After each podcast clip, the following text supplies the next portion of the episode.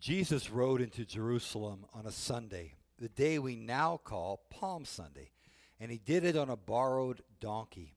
That was in fulfillment of an ancient prophecy, and it caused many of the people in the city to believe that this Jesus might be that prophesied king who would deliver them from the hated Romans who ruled their country. So they put palm branches in the street before him. Some even put their coats on the street, sort of like we'd roll out a red carpet for someone today. They cheered for Jesus. They yelled, "Save us." They wanted to be saved from the Romans. But Jesus had a greater plan, to save not only them but us from our sins. But not everybody was excited about Jesus coming into Jerusalem. The religious leaders who gained their livelihood, their power, and their prestige from the temple were threatened by what Christ was saying. He was saying that the old covenant was going to be fulfilled and that he, Jesus, was going to usher in a new covenant, one where God would no longer live in a building, a temple, but in people. So they paid one of Jesus' disciples, a man named Judas Iscariot, 30 pieces of silver to lead them to Jesus away from the crowds so they could arrest him. On Thursday of that Easter week, Jesus celebrated the Passover meal with his disciples. The meal was to be eaten as a remembrance of the deliverance of the children of Israel from Egypt. But on this night, Jesus changed the focus from the past to the present. The bread would no longer represent the unleavened bread that was brought out of Egypt, but now the body of Jesus broken for our sins. The wine in the cup would no longer represent the blood on the doorpost of Egypt, but the blood that Jesus was soon to shed for the sins of the world.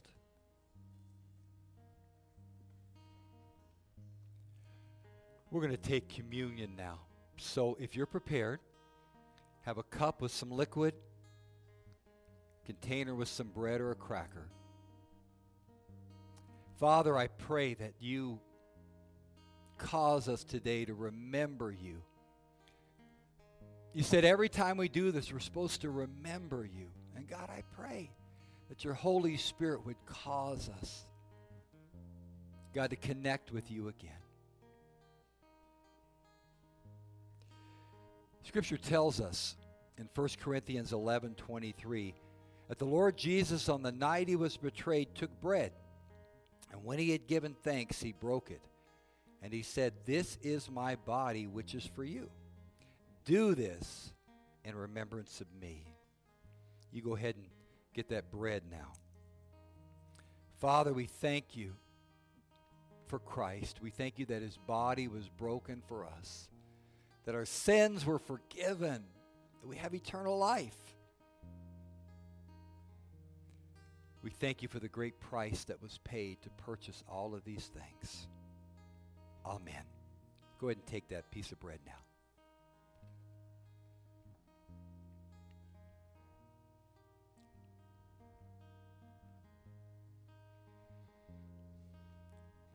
Scripture goes on to say this, that after supper, he took the cup, saying, "This cup is the new covenant in my blood. Do this whenever you drink it in remembrance of me." Lord Jesus, as we drink this cup, we remember your blood poured out for us. God, our blood is precious to us. We do all we can to keep it inside. But Lord, it was poured out that we might be forgiven. Not a drop held back. And God, this sacrifice that you made would not have to be repeated over and over again. It was once for all, the righteous for the unrighteous. For that we say thank you.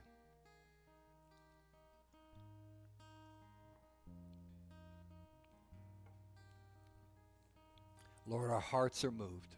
Our hearts are stirred. Thank you for being our sacrifice. Amen.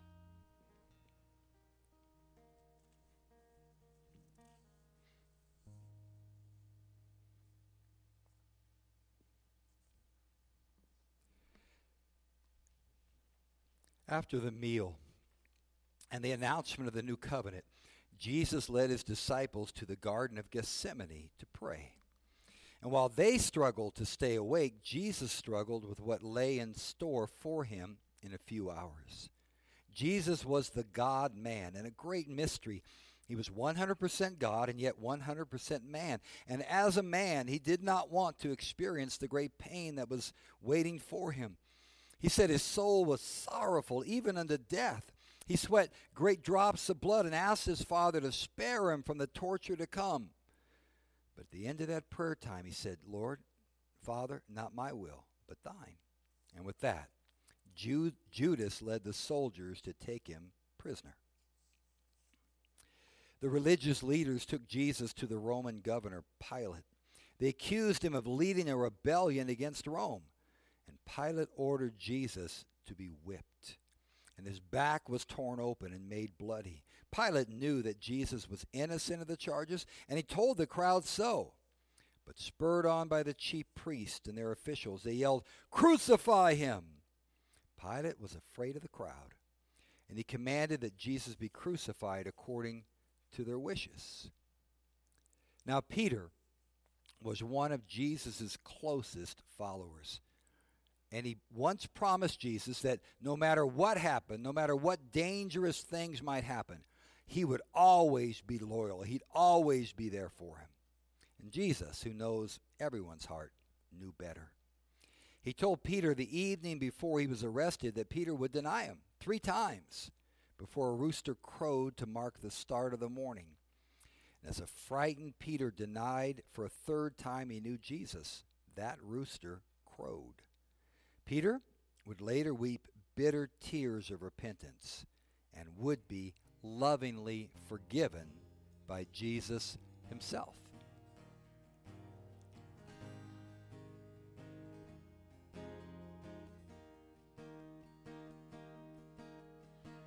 I'm amazed that Peter, of all people, can deny Jesus. And that's what fear does to us. When we are afraid, we are all capable of denying Jesus, of denying God, of what he has done for us. But with Jesus, he makes us brave. So here is "You Make Me Brave."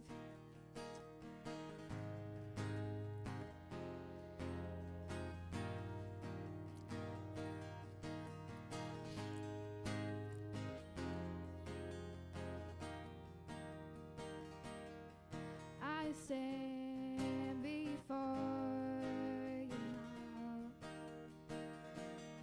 the greatness of your renown. I have heard of the majesty and wonder of you, King of heaven. In humility I bow, and there's your love.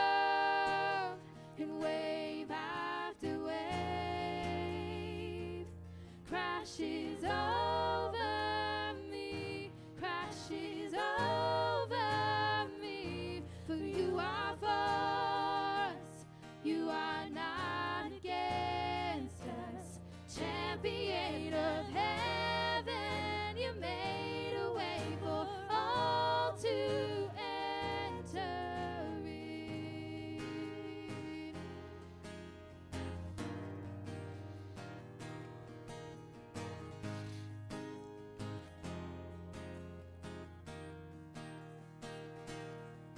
I've heard you calling my name.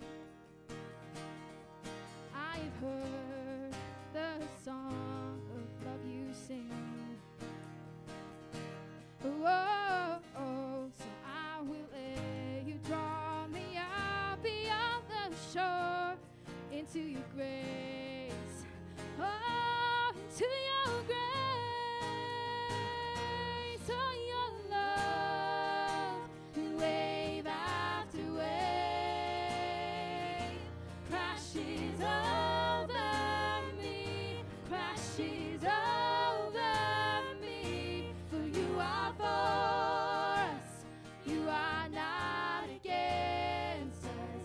Champion.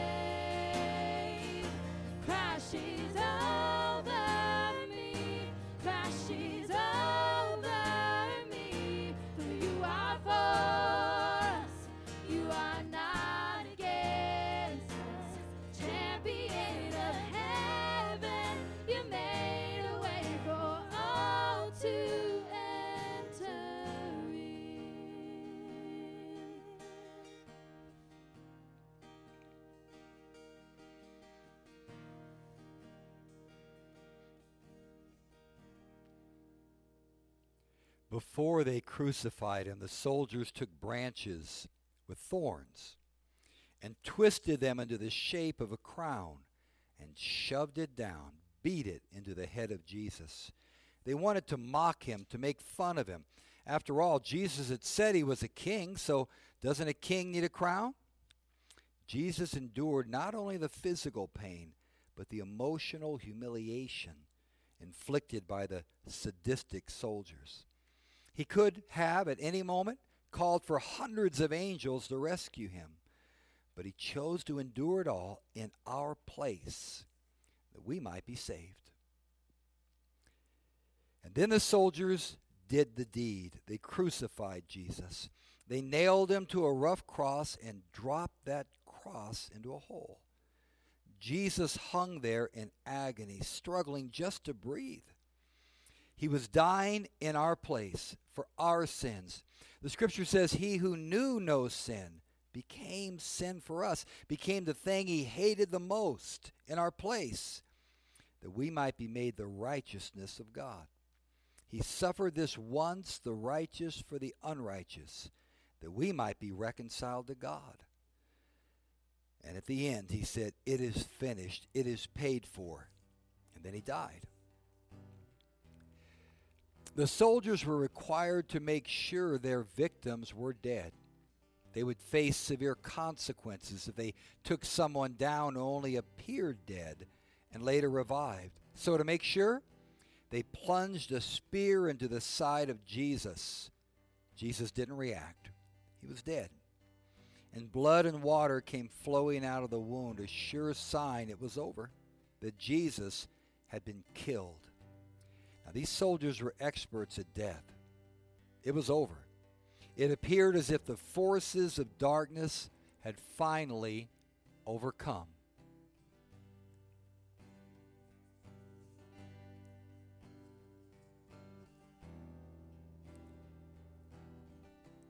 A place of sorrow and love, the innocent Savior, broken and bleeding for us.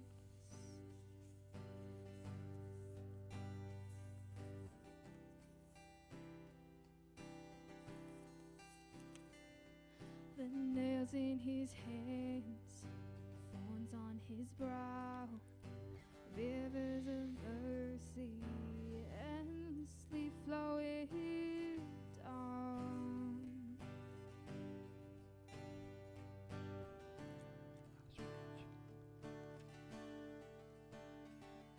The Son of God, high and lifted up, the Father's love came pouring down for us, and he has overcome.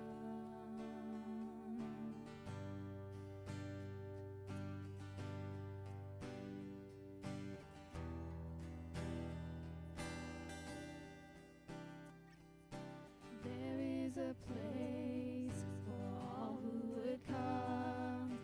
His arms are open, our sins are washed white in his blood.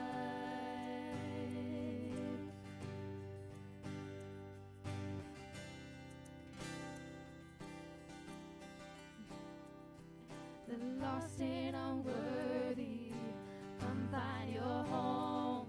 The broken and hurting, his love will never let go.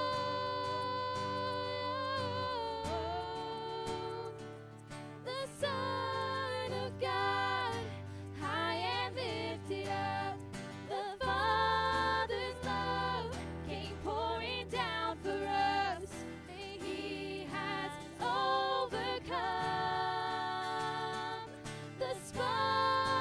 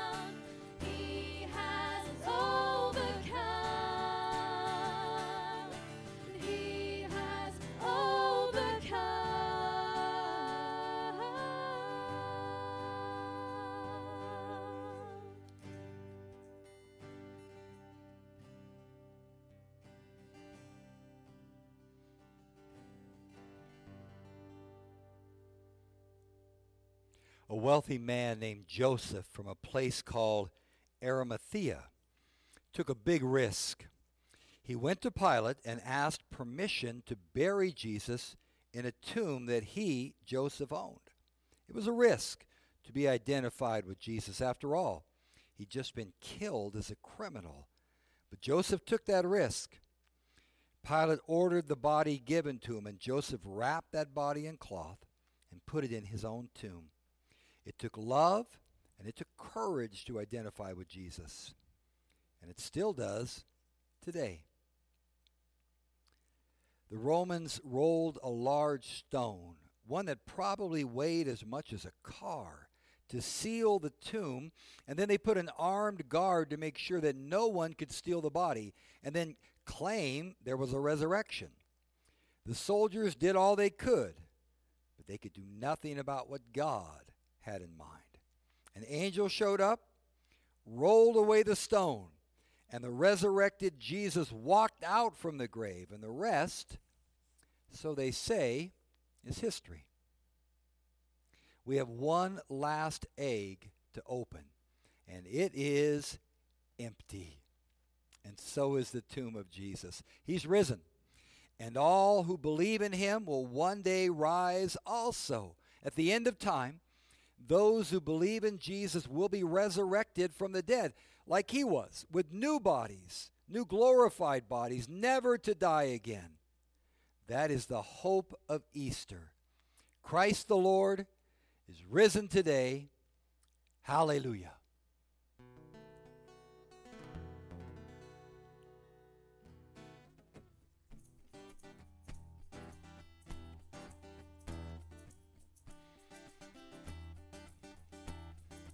Out of the shadows, bound to the gallows, a dead man walking till I can call it.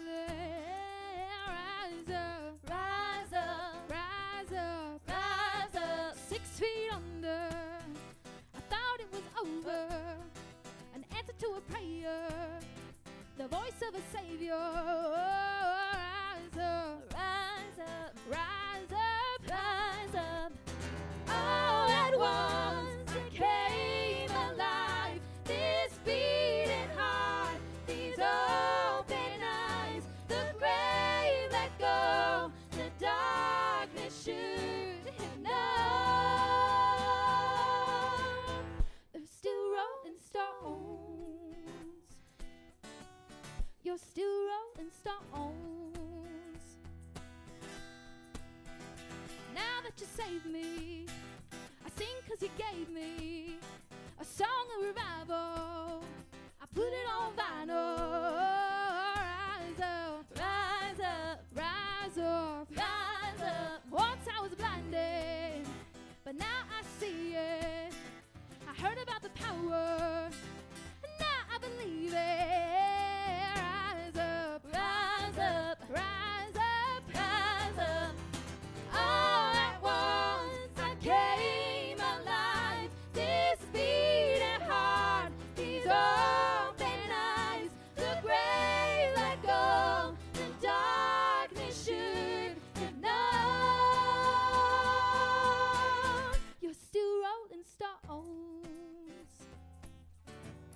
You're still rolling stones. I thought I was too far gone for everything I done wrong. Yeah, I'm the one who dug this grave, but you call my name. Yeah, you call my name. All at once I came alive, this beating heart, these open eyes, the